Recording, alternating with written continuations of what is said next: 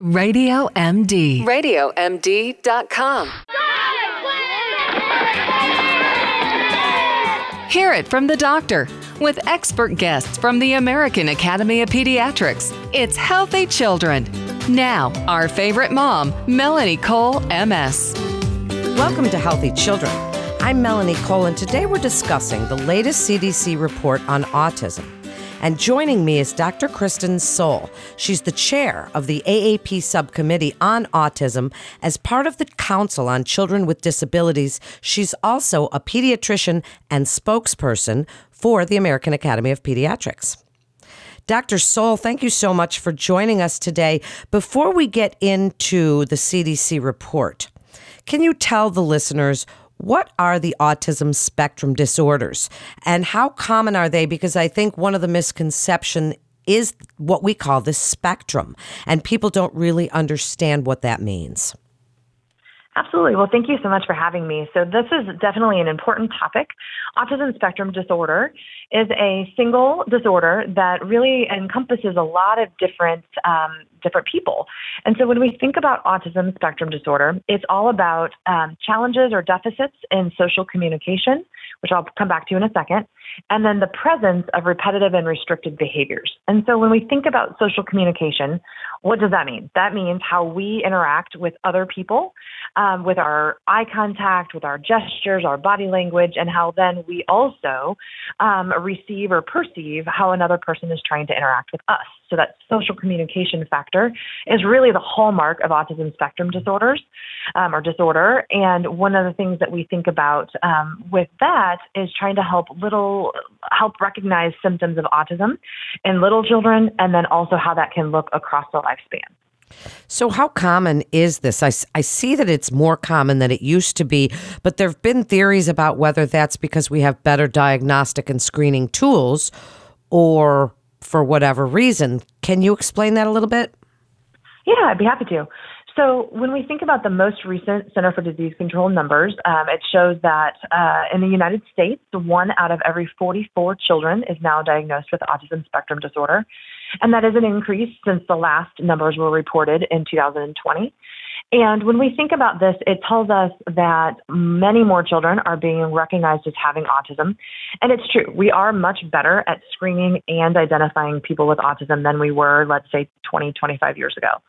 Um, it does not seem to reflect a true increase in the, the, the prevalence of autism, as far as you know, more people, um, for example, um, having the disorder. I mean, we do know that more people have the disorder, but we think most of that is from what we call diagnostic shift, which is where the clinicians who diagnose autism are getting better and better about understanding the differences between autism spectrum disorder and, let's say, intellectual disability or other things that may look like um, significant language and social communication delay in kids and so that's what we think.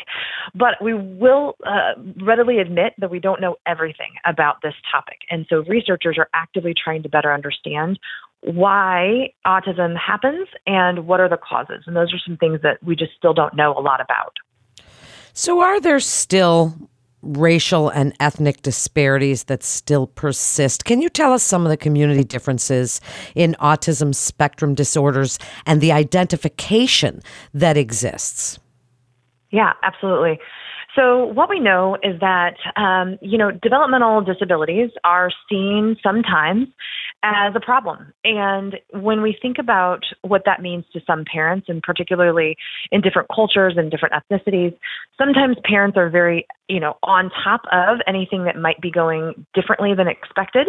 And so they're in the pediatrician's office and they're talking about the things that they're seeing and they're getting those screenings other types of uh, other cultures and other ethnicities may have a different approach more of a you know no i'm not going to think about that right now.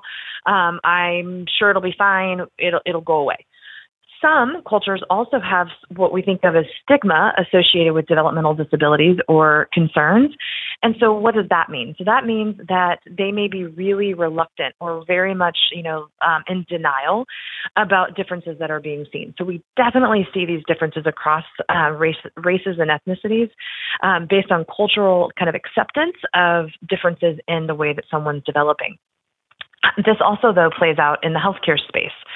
So sometimes, if you're in a lower resourced area like a rural community or an urban community, you may not have access to a primary care pediatrician. You might not have access to somebody who is following the best practice standards for developmental and autism screening. And that certainly can affect your ability to be diagnosed um, at an early age, like is recommended by the American Academy of Pediatrics. Well, then let's talk about progress in the early identification of children with autism spectrum disorders. And when is a child, when should they typically be screened? What's involved in that? Absolutely. So we are making lots of progress. It's a huge area of focus, both in research, but then also clinically. And so what we know is that it's pretty easy to follow uh, the American Academy of Pediatrics screening guidelines. Um, and you do that at uh, routine well child visits or, or preventative visits at the 18 month and the 24 month uh, well child checks. So this is there are standardized screeners that can be used and filled out by the parent, often while they're waiting to see the doctor at those visits. And they're pretty straightforward and they're great at screening for the most common symptoms of autism and then allowing that doctor to have a conversation with a parent about what next steps make sense for that child. Sometimes it's going to a specialist to be evaluated and diagnosed. Sometimes it's actually being evaluated right there in the primary care office at a different visit where they can dig deeper into the symptoms that may have been picked up on the screening. What we know is that it's important for us to start recognizing symptoms early. Um, autism can be reliably diagnosed by the age of 24 months.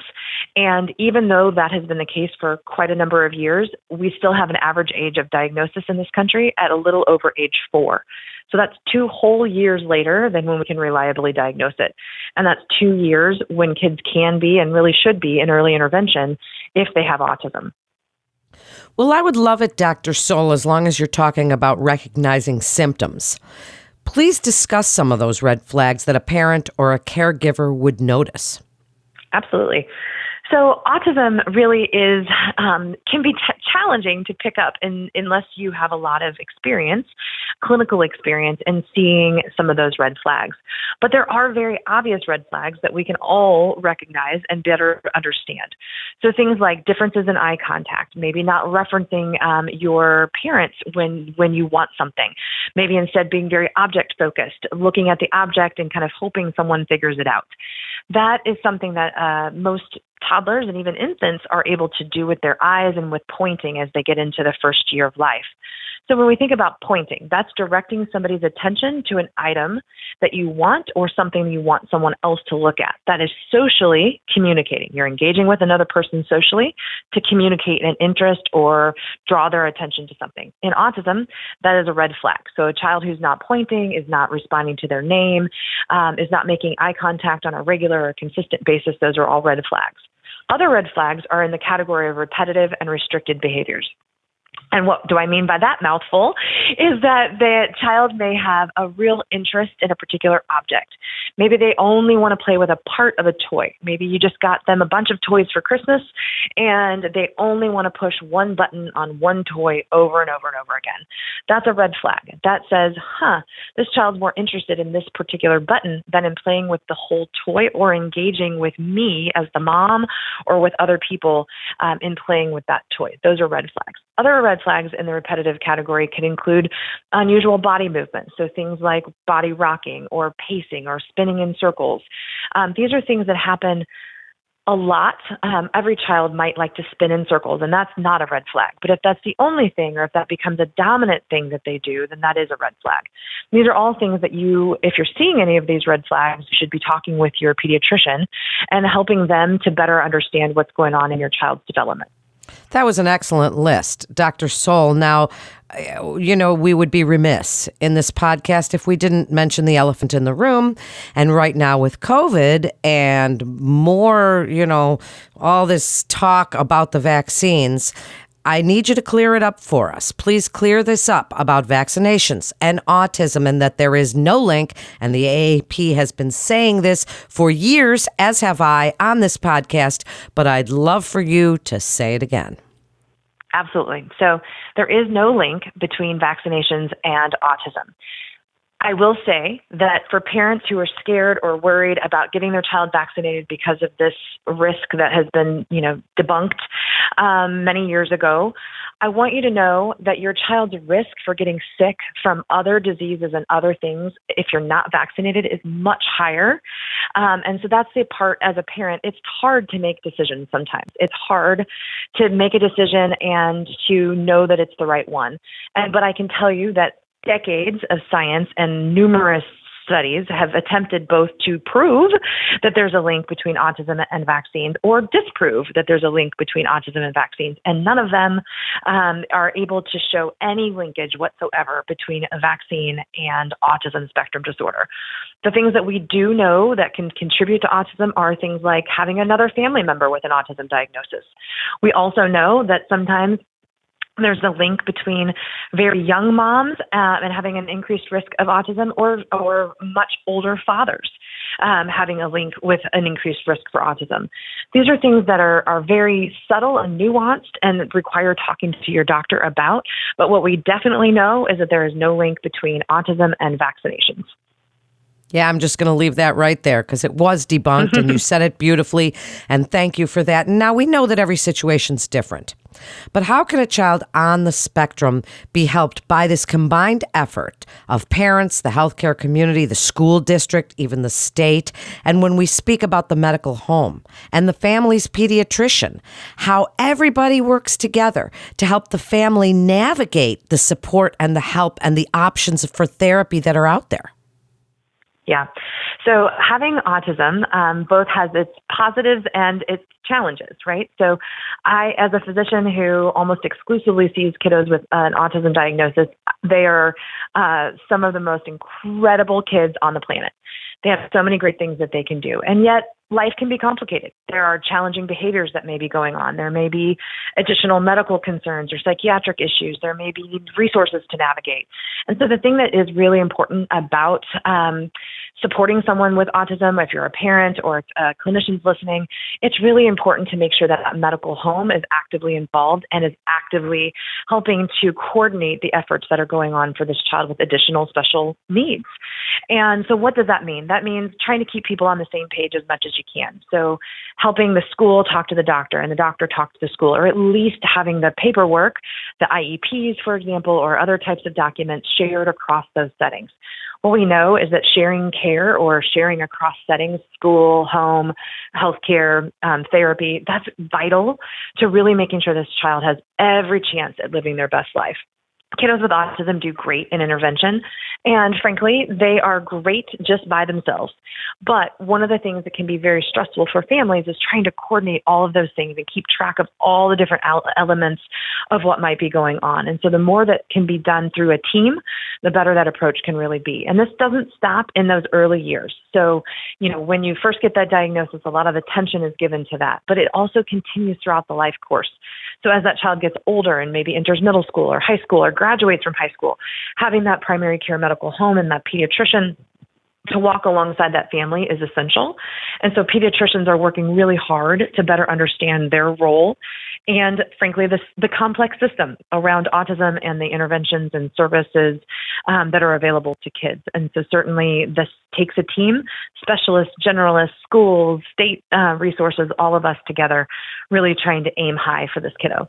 Well, it's certainly true. I'm an exercise physiologist, and I know that this multidisciplinary approach is so important with occupational therapists and physical therapists and speech therapists and the teachers and everything that you've mentioned there as we get ready to wrap up, overall, what do these findings on the latest CDC report on autism underscore? And give some tips for parents listening on working with that team, gathering that team around, and really, you know, utilizing the resources that are available, including the American Academy of Pediatrics. Absolutely. So, you know, the take home message from this report is that autism's prevalence continues to go up. Part of that is good news in that we are identifying more children and more children are having the opportunity to engage in intervention um, and to help them really do great um, and continue to encourage their positive um, skill growth. And, you know, it also, though, highlights that we have much more work to do. We need more people who are able to understand autism, to understand the resources that are available, and support families. So if you're a parent that's listening, I think number one, first and foremost, is love your baby. Love your child. Engage with them as often as you can in social interactions. If you're concerned that your child may have autism, please talk to your pediatrician. That's what they're there for. And if they don't know, then they have tons of resources within the American Academy of Pediatrics that they can go to um, and learn more about autism if they're uncomfortable one of the things that I also know is that when we're thinking about how do we support children and families, it is really trying to create a team. And so if you are concerned, or maybe your child has just been recently diagnosed with autism, helping to remind each of your team members that it's important for them to talk to each other.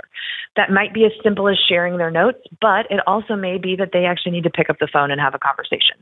You know, these are things that are important, and we know that the coordination of care takes time um, and certainly is not always easy or sometimes not even always possible.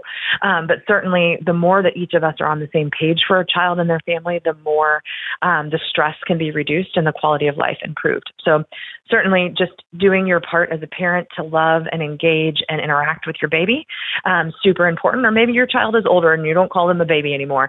Um, that's okay too. But just continuing to love and embrace the abilities that they have is essential for any of us, right? And so, certainly, seeing the positive, seeing the the the abilities that they have, uh, super important, and building up their confidence as a child. But then also you as a parent can do a lot too, and just reminding, gently reminding your care team to talk with each other and to really keep your child's progress at at the forefront of what's going on. What an informative episode this was. Thank you so much, Dr. Sohl, for joining us today. And I hope you'll join us again. You're an excellent educator and a great guest. Thank you so much. You're listening to Healthy Children. All of our expert guests are provided by the American Academy of Pediatrics in conjunction with their consumer website, healthychildren.org. Remember to share this show on your social channels with your friends and your family because we're learning from the experts at AAP together. And I can tell you, as a mom of two, they are the gold standard. We love our pediatricians. They're helping us to raise our children and to raise them happy and safe. That's really all it's about. So, for the American Academy of Pediatrics, Healthy Children, Radio MD, I'm Melanie Cole. Stay well and thank you so much for joining us.